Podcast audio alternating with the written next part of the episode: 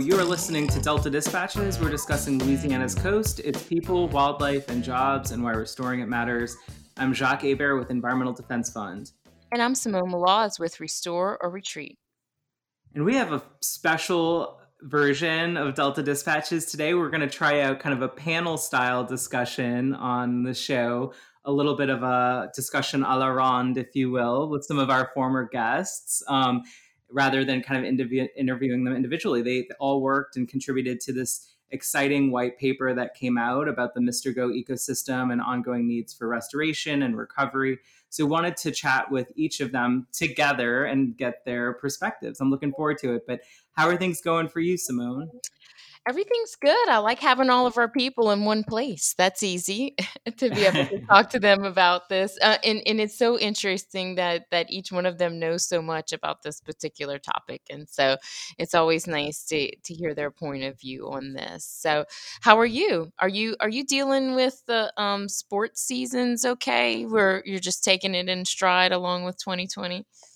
Yeah, I mean, you, what can you expect this year when it comes to that? You know, trying to put things in perspective. And also, you know, when you have a season like L S U had last season, and I mean, I guess even the Saints, right? It's it's sometimes hard to come back from that and kind of have a repeat. So, you know, that, that to be honest, is the least of, of my worries right now. And, and uh, just hope everyone can play safely. So, Um, yeah, but I mean, we are getting closer to fall weather. It's, I feel like we're getting a tease, you know, it's like, ooh, a cool morning, a cool afternoon, and then it'll get a little warmer. But, um, I am preparing my, you know, chicken stock, going to start doing some soups and gumbos soon. Um, and just a reminder and a shout out that you can go and check out a, a lot of great fall recipes that are, um, you know, used cooking seafood from Louisiana's coast on the Mississippi River Delta website um, at the Coastal Cookbook. There's a lot of delicious new recipes up there. Yeah, that's a great point. Um, it's so funny. You and I were just talking just to talk yesterday, right? You know, not even necessarily about work stuff. And, and the latest recipe came up. So that's pretty funny. I hope that other people's conversations are, are going in that direction too. So yes, it, it's such a great resource to check out, and glad that we got some of my Bayou peeps in there as well. Absolutely. Um, yeah, I had never heard of uh, crawfish étouffée. Um, so we'll have to try that out, see what it's like. You know, I wonder if it's like a, a pastelaya or something that I was a little skeptical about, you know, but I'm sure it's delicious. So sounds like you need to cook for me and I need to take it. Yeah, there we go. Um, but well, let's get right to it and bring on our guests. We have um, John Lopez, Coast and Cute Community Program Director with the Pontchartrain Conservancy, Amanda Moore, Deputy Director with the Gulf Program, National Wildlife Federation, and Arthur Johnson, Chief Executive Officer with the Lower Ninth Ward Center for Sustainable Engagement and Development. Um, welcome to the show, everyone. Thank you. Thank you. Good morning. Good morning. All right, well, let's get right into it. John, we're going to start with you. Uh, you were the lead author on the paper, along with Amanda Moore and Paul Kemp. Um, tell us about Mister Go, The Road to Recovery. What does the paper cover?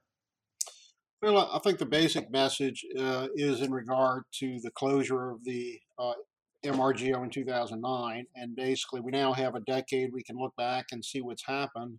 And, um, you know, it's, it's actually, we think, a very good message. Uh, you know, the Rock Dam was not built purely for ecologic restoration reasons, but but it's actually had a very large ecologic effect, which we think has been very beneficial. Uh, essentially, it's it's reestablished the estuary gradient that was there pretty much before the the uh, channel was constructed. So we think that's very good. So, Amanda, let, let's do a little bit of a history lesson. What is the Mister Go? Uh, what does that stand for? And what impact did it have on the communities and the environment? So Mister Go stands for Mississippi River Gulf Outlet, and it was built in the early sixties as a deep draft shipping channel that connected the Gulf essentially up to the Port of New Orleans. It was built by the Corps, supported by the port, supported by the state, um, and some local communities support as well for it back then. Um, of course, that was pre uh, NEPA, National Environmental Policy Act. So um, the The construction of it, um, it's seventy-six miles long. It destroyed tens of thousands of acres of protective marsh when it was just from construction. Um, it was promised, you know, to the communities that this was going to be an economic boom for them, that this was going to bring development. It was going to be a real game changer for the communities, um, but no such thing actually happened. Um, and what we know now is that uh, really it destroyed a lot of the protective coastal buffer and the ecosystem that surrounds the greater New Orleans area. Um, and so, yeah, that's that's kind of the short story um, of what it was. It's pretty depressing. And that, I mean, that is depressing. And I mean, it, we obviously, you know, as you outline in the paper and, and we've seen in other places, it's had a tremendous impact on the ecosystem, you know, around uh, Orleans, Saint Bernard Parish. We also know it's had a tremendous impact, a negative impact on communities. So Arthur, from your perspective, how did the Mister Go impact communities in the Lower Ninth Ward and Saint Bernard Parish before, during, and, and you know, after Katrina? Okay, well, thanks, Jacques. And get a good morning. Um, I think before Katrina, what we found with the Mister Go is that, you know, it really took away from um, the watershed, particularly Bayou Bienvenue and its impact on the community for both recreation and even uh, education and science and understanding uh, this, this waterway. And because it came in and destroyed the Cypress Swamp, which was uh, protecting not only Lower Ninth Ward community, but also the uh, skyline of, of New Orleans and the French Quarter, if any storms came up through the Gulf of Mexico or in uh, further on the other side through the uh, mouth of the Mississippi. And so by destroying Uh, with Mister Go letting the salinity into the water and destroying the Cypress Swamp, then that put the community at risk and, and really even the city in, in, in risk as well. After Katrina or yeah, during Katrina, you know, what we found is that is more and more people got to understand better about uh, Mister Go and what it didn't do as compared to the promises, the economic uh, boost, even for a community like the Lower Nine, which is three quarters surrounded by water with uh, Bayou Bienvenue on one side and uh, Mississippi River on the other, and across is the Industrial Canal.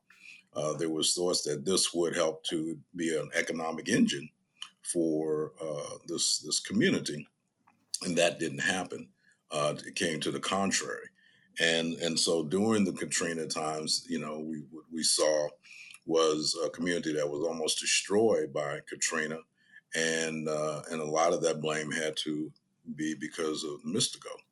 Uh, so again, after Katrina uh, and after the Mister Go was closed, uh, you know, we started seeing again opportunity where that threat uh, of of flooding that happened during Katrina was Uh, ceased uh, to some degree, and uh, it, it made people understand better the importance of of uh, the mis- what the Mister Go did in relation to the community and the importance of closing that, and then trying to be in some reverse or recovery aspect to uh, help the community. It also allowed more people to feel more comfortable about uh, being on Bayou Bienvenue and the Bayou Bienvenue Triangle in the Lower Ninth Ward. Um, it also brought a lot of attention from the community engagement aspect that I think wasn't there prior to Katrina in relation to the importance of coastal restoration and understanding that the city of New Orleans is a coastal city.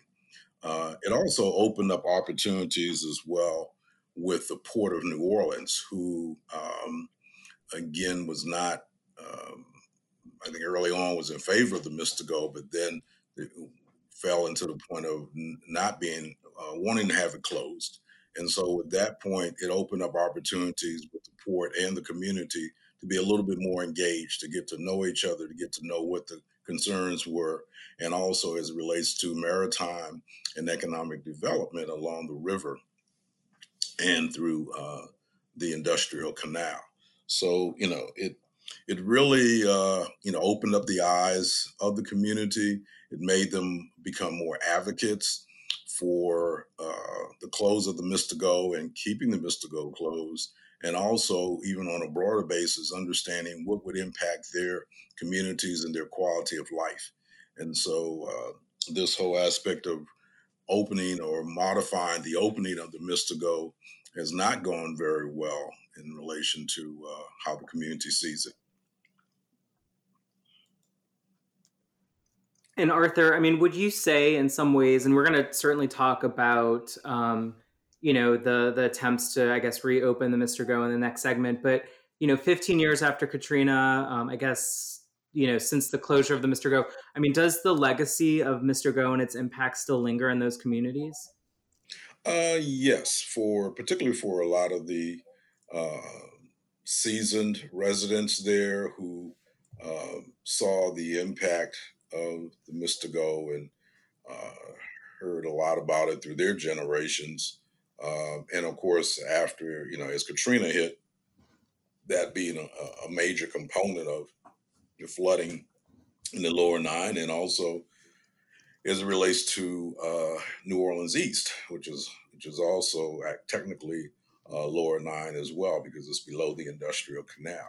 And so it's still there. Uh, the younger uh, residents are not as familiar with uh, the history as the uh, older residents are, but collaborating together. And that also brought greater engagement among communities, among intergenerational uh, discussions about the Mistigo, about the coast to coastal lines, uh, the wetlands, what's important about them, you know, um, it also opened up opportunities on the education level, K twelve plus uh, universities and colleges, to get to understand better about New, New Orleans, its makeup, its waterways, uh, the different bodies of water or watersheds that are throughout the uh, Louisiana and particularly throughout New Orleans. So it, it, that was a positive on that point. And there, so now it also, when every time that you mention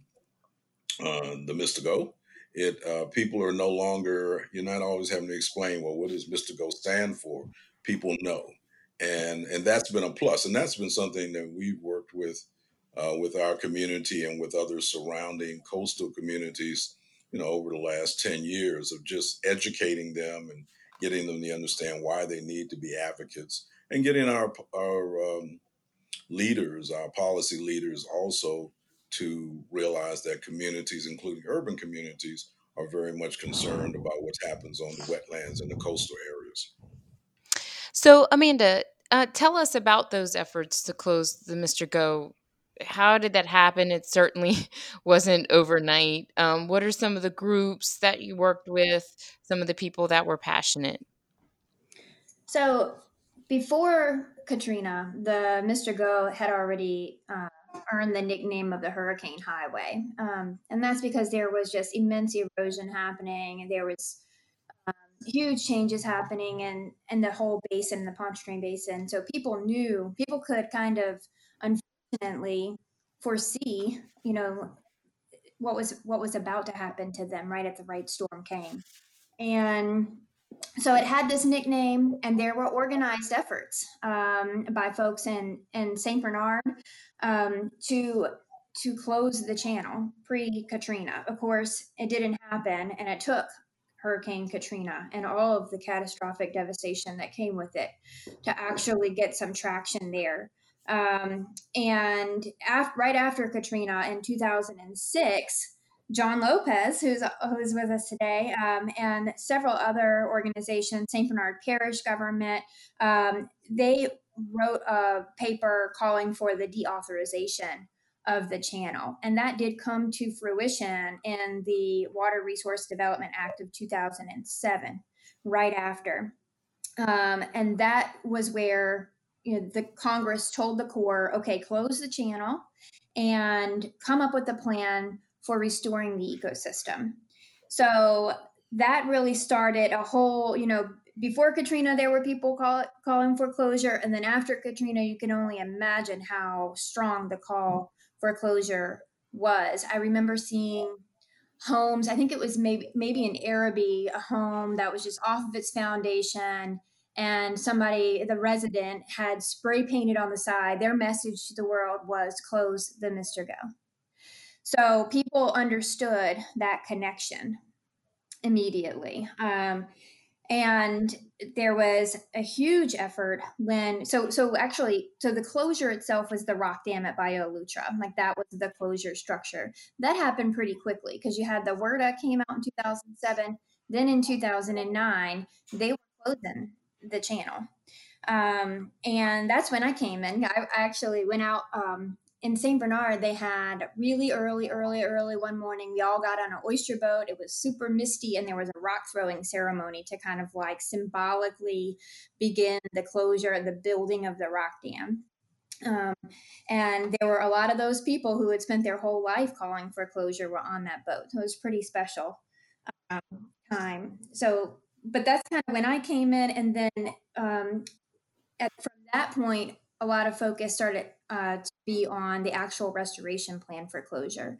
And that's where we saw um, unprecedented stakeholder engagement between the Corps and the community and the local governments, and also unprecedented numbers of public comments going in.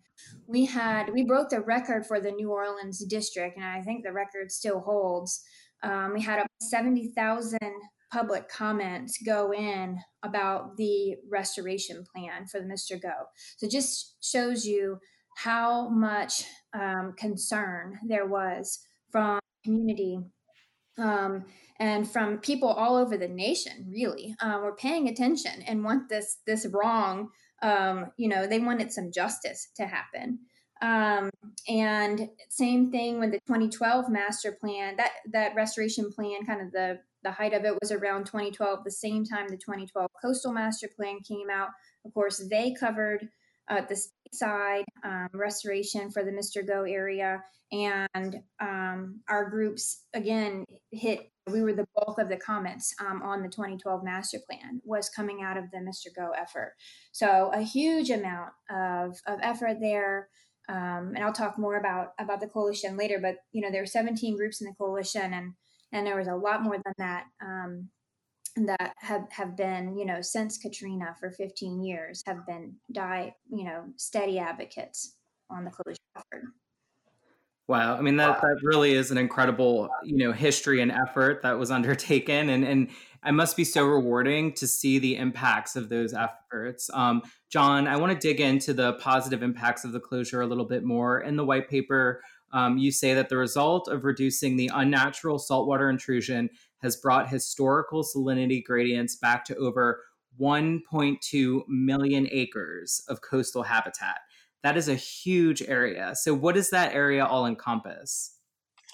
Uh, well, uh, it is huge. Uh, it represents uh, probably uh, about sixty or seventy percent of what most people think of the Pontchartrain Basin, but it includes, of course, Lake Pontchartrain, Lake Maurepas, all the swamps. It includes Lake Borgne, Chandler Sound, uh, the Biloxi Marsh, uh, you know, almost the entire basin. About the only area that was not affected by the closure was the area immediately adjacent to the Mississippi River. Um, so yes, it's huge, and, and, and it's something that uh, is bigger than we anticipated. The uh, prior work we had done had estimated that the impact of the M R G O was about half of that. But once they closed it and we saw the response of the system, we actually had a much better, clearer picture of, of the vast extent of the impact. And uh, basically, uh, we see that through the salinity of the surface water, just water in the lake and so forth. But we also see it in the, the change in the salinity in the soils, the, the what they call the pool water salinity. And that's actually the data that was used for that one point two million acre uh, estimate. So it's it's very clear data. It, it shows, uh, you know, these patterns of the, the salinity. It's it's like someone threw a light switch in two thousand nine. The the, the uh, change began immediately. It didn't all happen at once, but the change began immediately when they closed the channel in two thousand nine.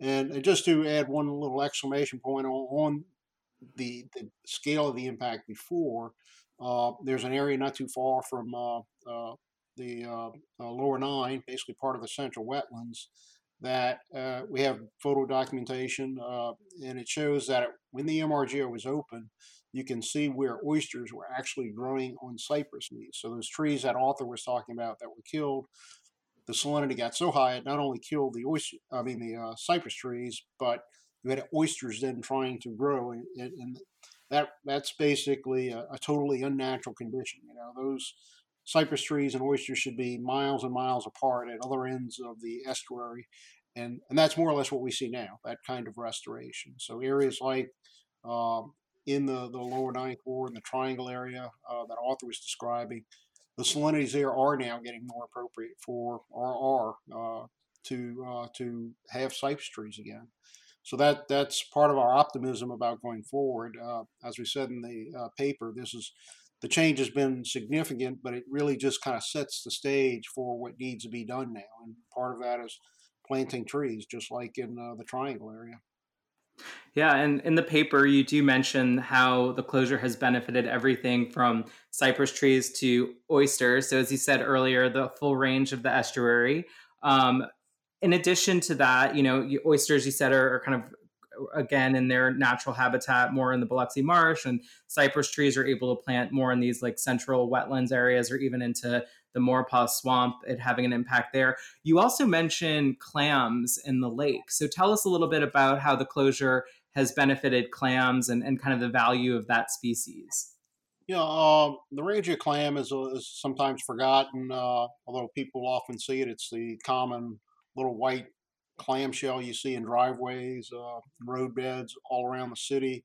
Um, at one point, there was massive commercial mining of clamshell from Lake Pontchartrain, and that was uh, an impact in itself.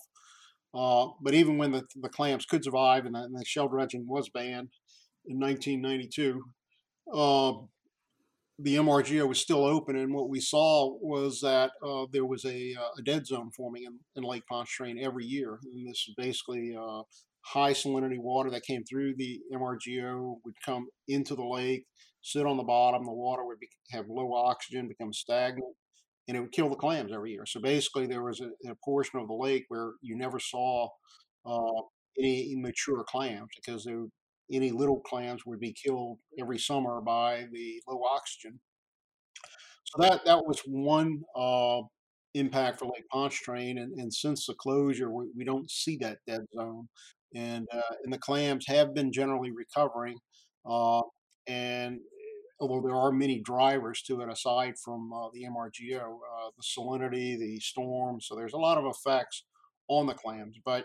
The dead zone is no longer there from, from the M R G O channel, so that's a big plus. Uh, but also, because of the uh, change in the salinity gradient, Lake Borgne, which you, at one time had Rangia clam, is now reestablished for Rangia clam. So we're, we're seeing the clam expand back out to its its its historic range. Uh, The clams are not eaten by, by people, or, or uh, generally there there are some people that, that do eat Rangia clams, but generally not. It's not a commercial crop, but it's very important for at least two reasons. Uh, like many bivalves uh, in various ecosystems, uh, they're a filter feeder, and so they help clean the water, clarify the water. Uh, but they're also uh, at the bottom of the food chain and a very important part of the food chain. Uh, uh, Uh, some fish like drum uh, eat Rangia clam, but also uh, uh, Pontchartrain's uh, famous blue crabs uh, eat Rangia clams, and, and those that is a very important commercial fishery for the lake. So uh, the clam, like I said, it's it's a little bit of a kind of a forgotten hero, uh, but it, it's it it is uh, uh, very important for for the reason I just described. And it also kind of helps complete the picture here that I was describing. Uh, the Rangia kind of occupy that middle ground between the freshwater swamp and the oysters. So it's another part of this continuous uh, estuarine gradient and, and basically seeing the habitats uh, revive themselves with the M R G O closure.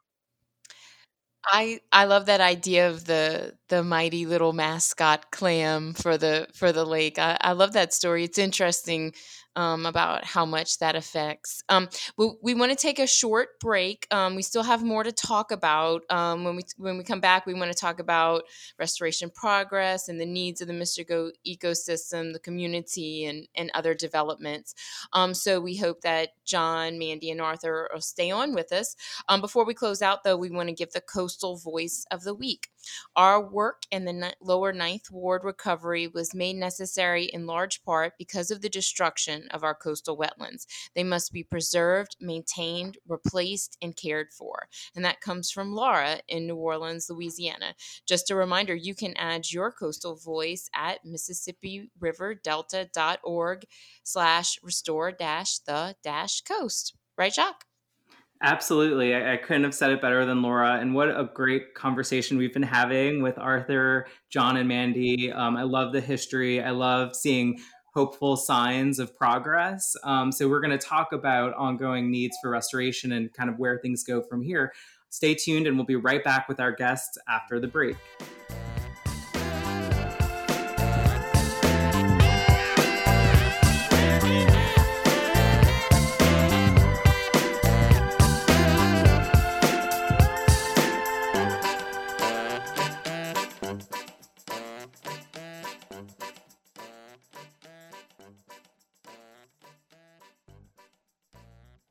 And we're back. Thank you for listening to Delta Dispatches. We're discussing Louisiana's coast, its people, wildlife, and jobs, and why restoring it matters. I'm Jacques Hebert with Environmental Defense Fund, and today we're discussing a very specific area of Louisiana's coast, mainly the Mister Go ecosystem and the Pontchartrain um, Basin. And it's time for the Coastal Stat of the Week. This is from the new white paper that is out that our guests are discussing. And the stat is that the Mister Go, a deep draft shipping channel constructed in the early nineteen sixties, subsequent, subsequently destroyed and degraded vast landscapes of protected coastal wetlands. When Hurricane Katrina hit in two thousand five, storm surge from the Mister Go caused numer- numerous levee breaches and catastrophic flooding, claiming the lives of hundreds of people in New Orleans East, Lower Ninth Ward, and Saint Bernard Parish. Despite strong, organized calls for closure in the years prior to Katrina, the channel remained open until Congress closed it in two thousand nine. Mister Go negatively affected over one million acres of coastal habitat. While not foreseen at the time of federal deauthorization, the navigational closure of the Mister Go has benefited Louisiana's coastal ecosystems more than any other restoration and recovery project implemented since Hurricane Katrina. Well said, Jacques. Um, and we want to talk about that more with Arthur, John, and Mandy, who are joining us after the break. Um, let, let's get started with Mandy. Um, the Mister Go Must Go Coalition put out the report, Mister Go, The Road to Recovery. So tell us about that coalition, who's part of it, and then, you know, other organizations that that have supported this effort as well. Sure. So the Mister Go Must Go Coalition actually came together as a coalition in two thousand six. So it's a fourteen-year-old coalition and still very active every single year. Um, and the first founders is actually a kind of very murky, hard to figure out exactly the inception, because I've asked a lot of different folks and I get different answers every time about like that two thousand six-ish story.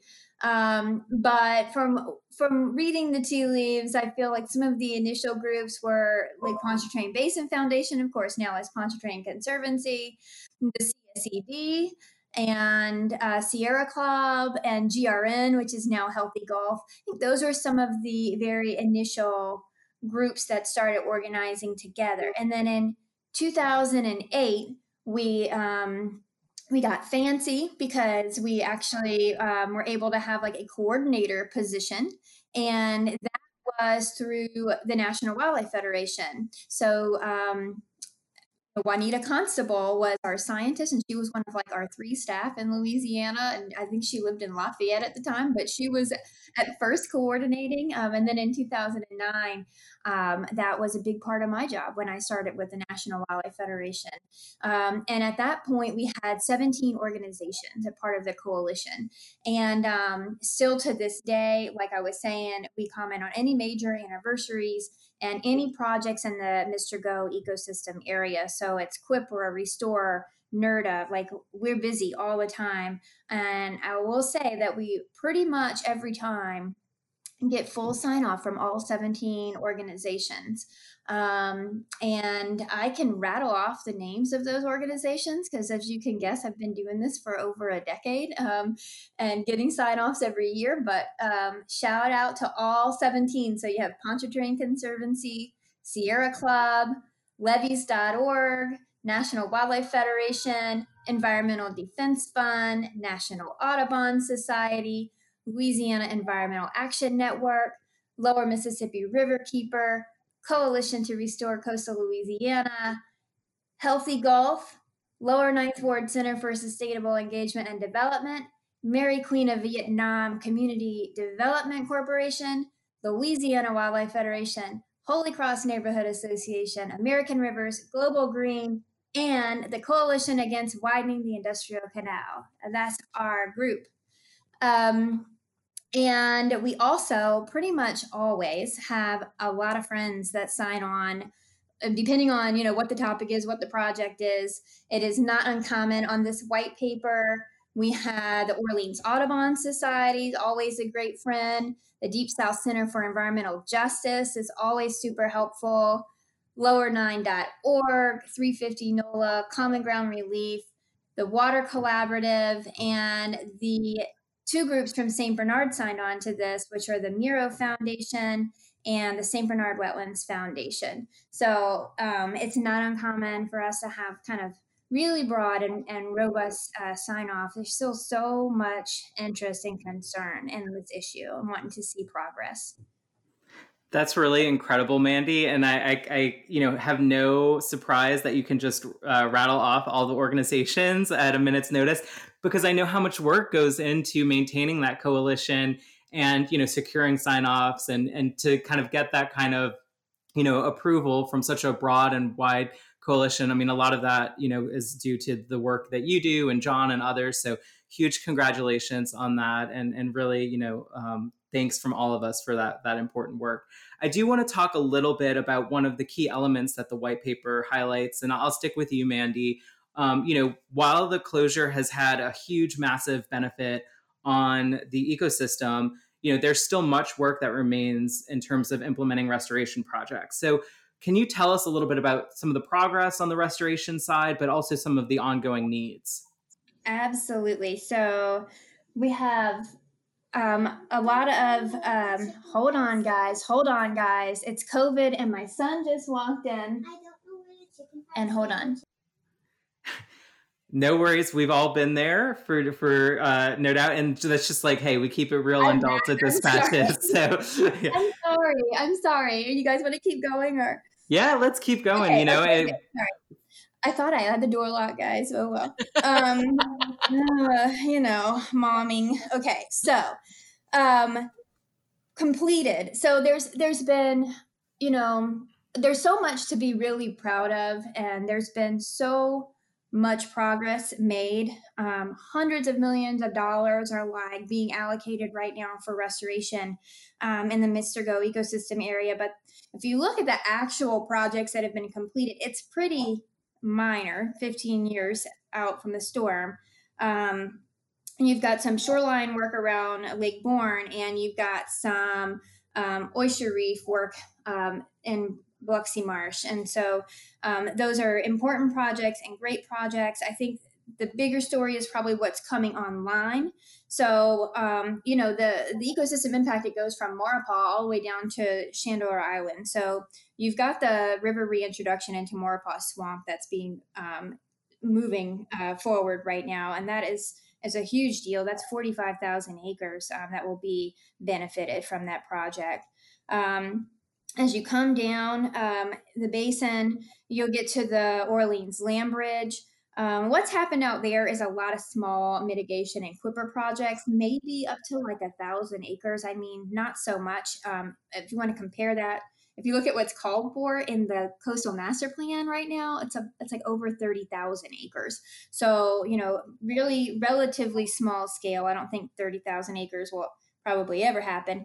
Um, but there is one huge opportunity moving forward that Mister Go-Musco um, and others will be working on, which is kind of lining up the Orleans Land Bridge for the next tranche of Nerda dollars. That's a, a, a big push that we want, where we can get some larger scale restoration out there on that really important uh, wetland area. Speaking of Nerda dollars, the big story um, that has come out recently is that the largest by acreage project that it will be done in Louisiana to date is on the Lake Borgne Land Bridge, um, right between Lake Borgne and the Mister Go down near Shell Beach. Um, and that is um, a really big project. Anybody know off the top of their heads? I think it's fifteen hundred acres, maybe. Two, I can't remember it off the top of my head, but it's a it's a it's a very big um, very big project out there in the Golden Triangle, where the Mister Go and the Gulf Intercoastal Waterway come together. The infamous funnel, where you've got the one point three billion dollars surge barrier. Um, that has about six hundred acres moving forward of restoration. Again, like the master plan and the Army Corps call for about four thousand acres out there. So it just gives you an idea. Oh, also Bayou Lucia Ridge. So that one, the master plan calls for twenty, twenty miles. You've got about five and a half miles in planning happening right now. So there's, there's a lot of significant projects moving forward. Um, and, but there's still a long ways to go out there. So, Mandy, it is exciting to see some of that progress. Um, at the same time, I know you mentioned in the white paper um, that um, Congress actually called, or I believe it was the Army Corps general at the time, called for um, significant funding to restore the Mister Go ecosystem. And, and some of that funding hasn't been authorized, I believe. So in your mind, why has there not been more progress? Is it is it a funding issue or, or what's happening there? Well, funding's always a huge deal, and and there's been a cost share issue since, you know, the WRDA happened. Um, like, who pays for the actual restoration? I mean, that's the big dollar thing, and I mean, you're talking billions and billions of dollars, and um, and there's been a cost share dispute which has gone to court, and it has been uh, gone over many many times, and unfortunately, really, there's essentially no. has been no resolution to that. So to date, as a result of that, the Army Corps, even though the Assistant Secretary of the Army, you know, already recommended over a billion dollars of projects to Congress to, to you know, move forward with, the, there have been no uh, allocations of funding for Mister Go ecosystem restoration from the federal government. So that's one thing. And the, the state obviously is using a lot of their Deepwater Horizon funds and other sources to try to get some some projects moving. And, and they've done a pretty good job. But, you know, there you're still there's a loser when when the two parties can't figure out how to work together and leverage resources. And I think it's, you know, it's the communities that are still sitting there without the restoration that they need to protect them. So Arthur, let's let's switch to the community impact um, and, and what could be threatened if we reverse the progress that we've made so far. Let's talk about that. And, and do you have any other concerns? Well, uh, let's we'll start with that the the communities themselves. Um, you know, the the progress that has been made and the the blood, sweat, and tears to get to that progress is, is so important that now the community is, I would say, much more awake of and concerned about the issues. Um, so we don't want to lose that not only community interest, but more so it, it has enhanced the quality of life for our communities, realizing the importance that our wetlands and our and our coastal restoration efforts are, make in the development of of our coastal communities. Uh, that goes from both education, Uh, recreation, housing issues, economic development. Um, these and uh, these are all, and job employment, and these are all key factors that are there in our communities. Um, the restoration efforts um, have become even more um, significant as we are now dealing with, with uh, COVID nineteen, health issues, Uh, an economic stressor that's impacting everybody that also impacts that quality of life. Uh, so to lose progress, or for that progress not to be significant on the high end of change, means that, you know, this is going to be a, a downfall for not only the coastal communities, but also for our cities and, and, and really for our, our nation, uh, because so much is fed through our, our coastal areas, uh, port cities all across this country.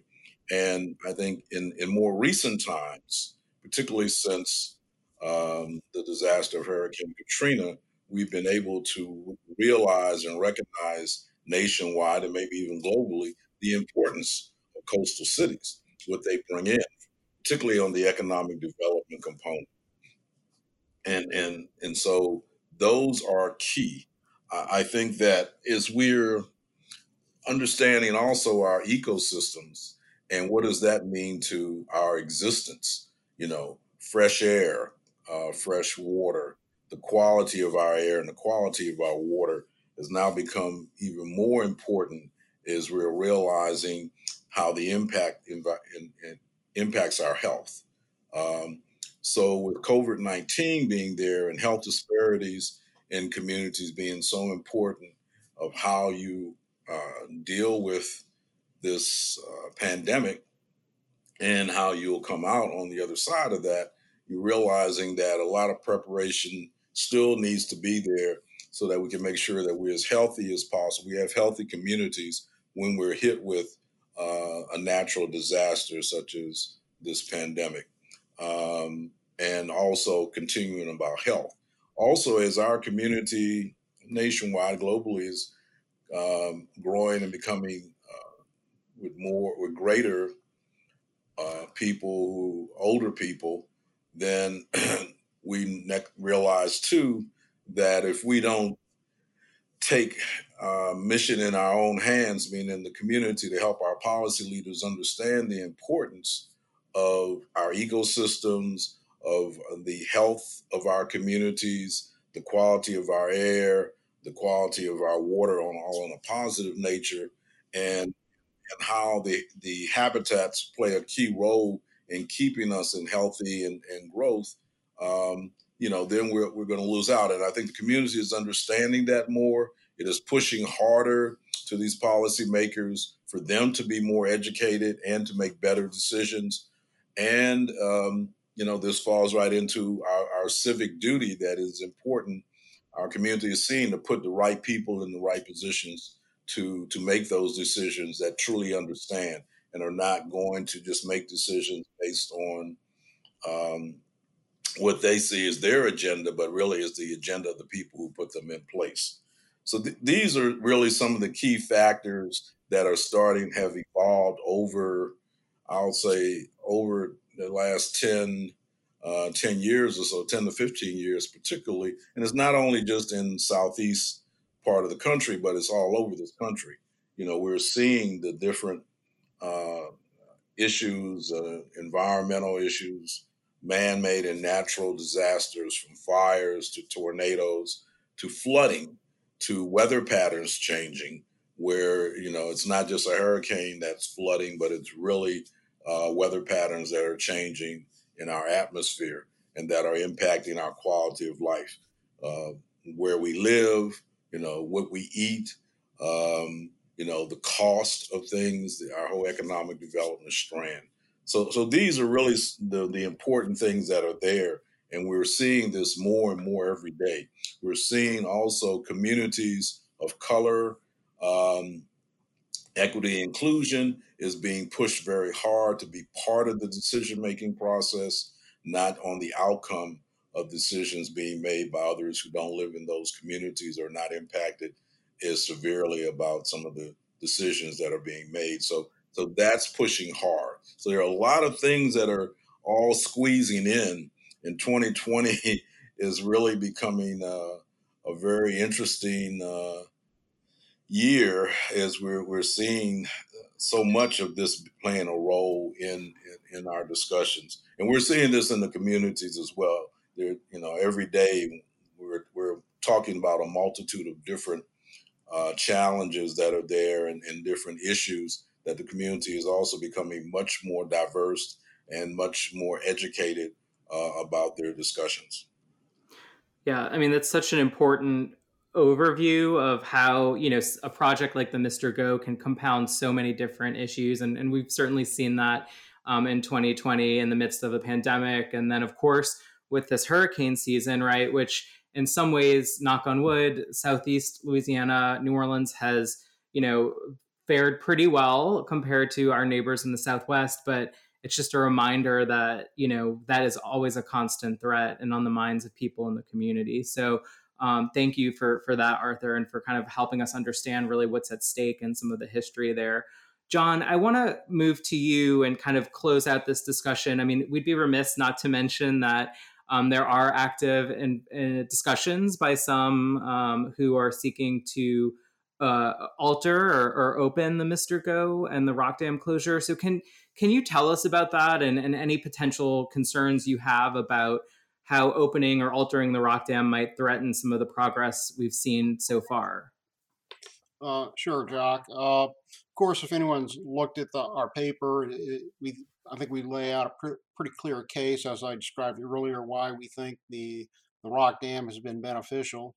Um, I think the science is pretty uh, compelling on that. Uh, however, that there has been a different narrative that's been out there, and uh, I think that narrative tends to come from uh, a narrower stakeholder interest, and that's certainly, you know, what what is reasonable and expected. That, uh, in particular, oyster fishermen who Uh, may feel the effects of the Rock Dam. Uh, and we think that actually the Rock Dam creates, well, we know it creates an opportunity for the oyster fishermen, but that's not to say that doesn't cause challenges for them in transition. So kind of acknowledge that, yes, some of them are going to be affected and they're going to have to make adjustments based to this new world for oysters with the M R G O closure. However, you know, it's our responsibility, like the state, to look at the, the larger perspective and look at not just one particular species, not just one particular stakeholder interest.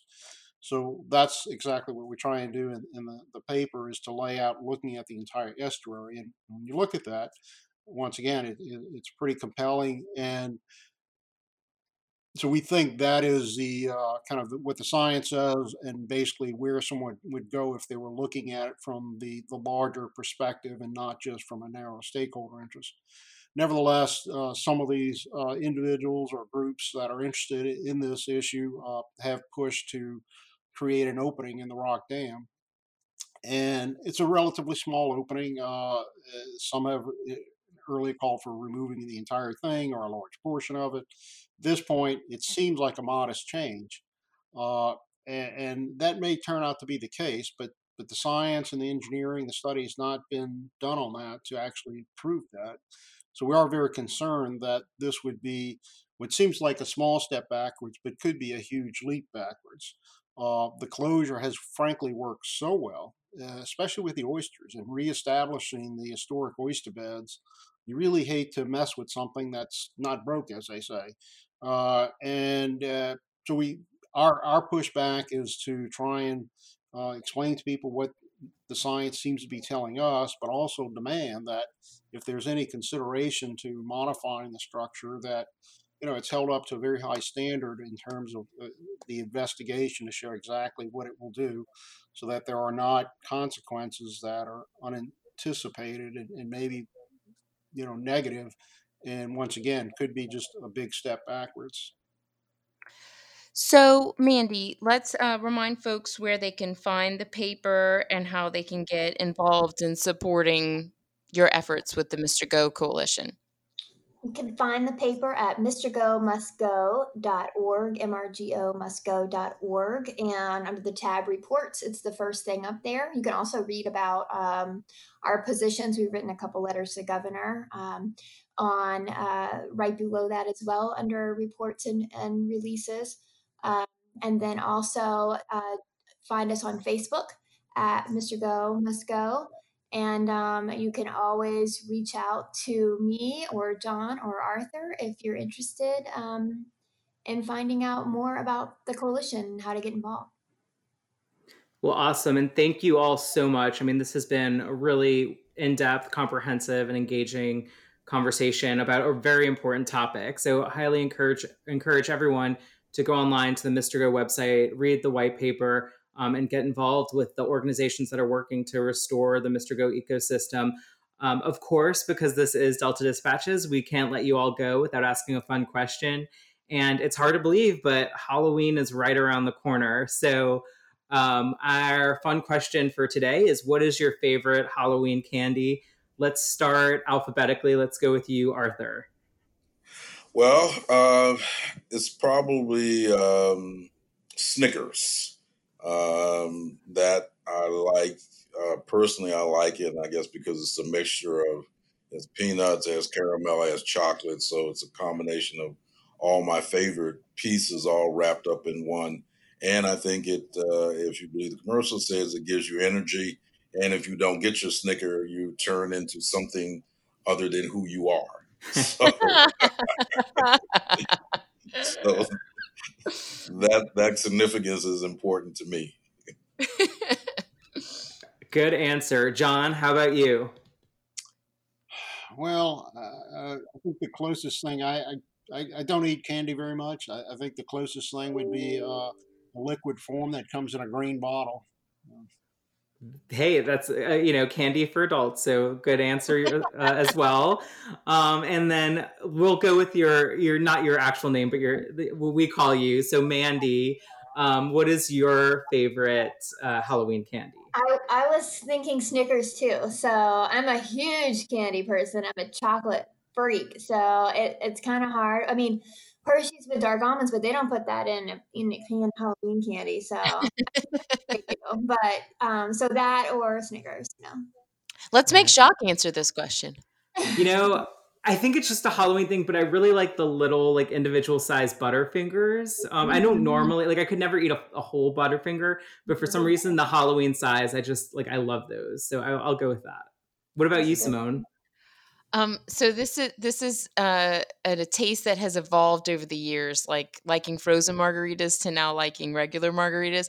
But I love Almond Joys, and same thing with you, Jacques. That I could not eat a whole Almond Joy, and maybe it's because that's the only thing my kids leave after they pick out the good stuff, like the Snickers and those kinds of things. But I love them. I love Almond Joys. All right. Well, those are all good answers. Seems like Snickers won the day. Um, and thanks and again. yeah. Um, thanks again to all of our guests for this conversation. Um, and thank you all at home for listening to Delta Dispatches. We'll be back next week with some more great content. See you then.